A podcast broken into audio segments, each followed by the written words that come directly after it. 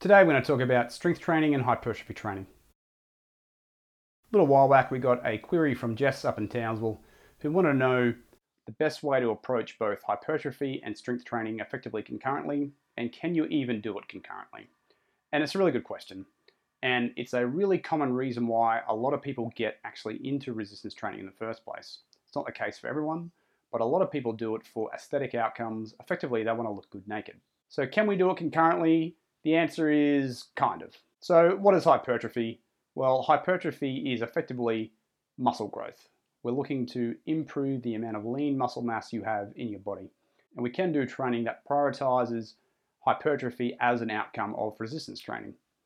Strength, on the other hand, is the application of force. So, the amount of force we can apply generally to an external load or resistance. We can pick up heavier stuff basically, or we can pick up heavier stuff more times. We should understand though that hypertrophy is an adaptation from resistance training. So strength training or resistance training actually causes hypertrophy as one of the adaptations that can occur. Hypertrophy is not the only adaptation though that occurs, and there's actually a more significant one that happens especially in the beginning, and that is improvements in neuromuscular efficiency.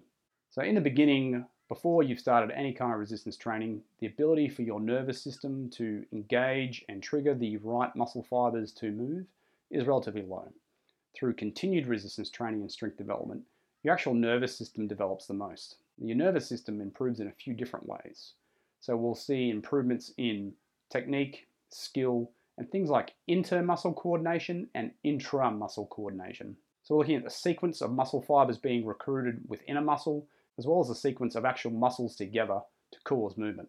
These things improve drastically, and they are the reason for newbie or beginner gains. And that's why you'll see a lot of beginners will improve their strength relatively significantly without any noticeable or apparent hypertrophy development. It's only really noticeable after an extended period of time. Why is this? It's due to the absolute load or absolute weight that they're training at. In the beginning, before you start resistance training, is probably the weakest you're ever going to be you can't pick up very heavy weights. You can only pick up light weights. So the amount of stress you cause on your body, whilst relatively might be high, in an absolute sense, low.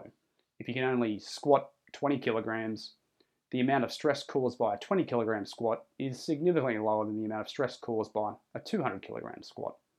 That 200 kilogram squat is going to cause so much more stress on the body, stress on the system, which will lead to larger adaptations. The problem is in the beginning, you're not strong enough to actually squat 200 kilograms, so there's no point trying. But you need to build up that strength base. So, some considerations for strength and hypertrophy training.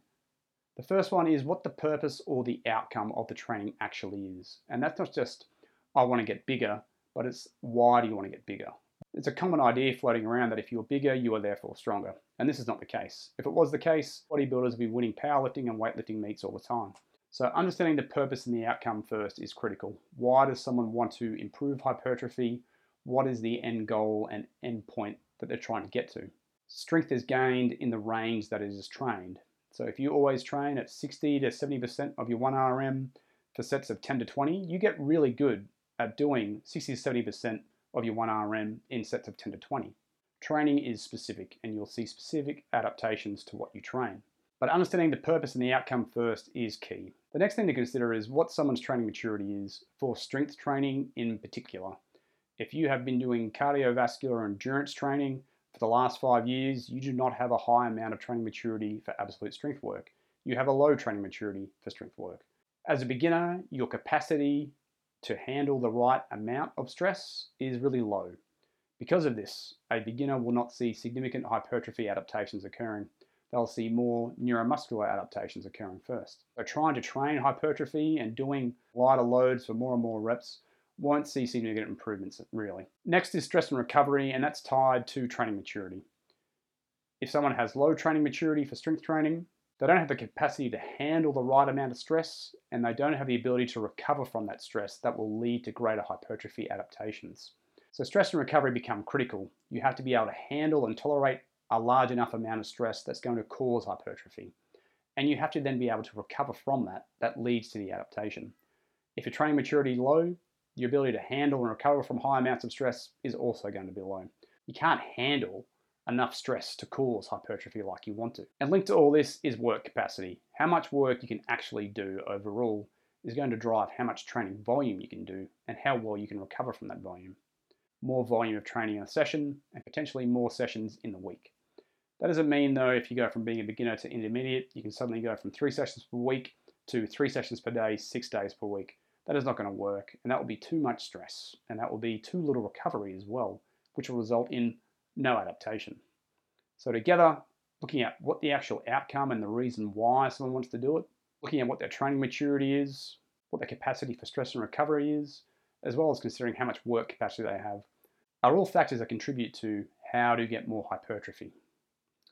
So what's the solution then? The solution is actually relatively simple. As a beginner, it's better to prioritize absolute strength development. And this will cause improvements in the other considerations and factors we need that can lead us to doing more dedicated hypertrophy work if we need to. If our training outcome overall is just for strength, there's no point trying to prioritize hypertrophy if we can just work on getting stronger.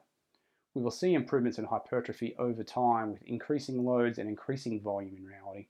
The more volume of training you can do, the greater amounts of hypertrophy you're going to see in the long run. So as a beginner, prioritize strength and develop your strength base. What does that mean? As a male, looking at goals that are at the 12 month mark of being able to do something like a double body weight squat, a double to two and a half times body weight deadlift, a body weight to one and a half times body weight bench press, are all sort of good start points. Females aren't going to be as strong in the upper body mainly, but have a really good capacity in the lower body. So for females, maybe looking at three quarters to one times body weight bench press, looking at one and a half to two times body weight squat, around a double body weight deadlift are all realistic goals for most people. It's not the case for everyone. Looking at someone's individual anatomy, injury history, and age, but there's some good ballpark figures to work with. Once we've developed a significant strength base, we can then look at improving our work capacity. So once we've gotten stronger to a point where we can actually handle heavier loads, we can then look at improving the amount of volume we can do. Once our strength's improved, we can handle more volume so we have greater work capacity. We can then look at prioritizing or doing more work geared towards hypertrophy.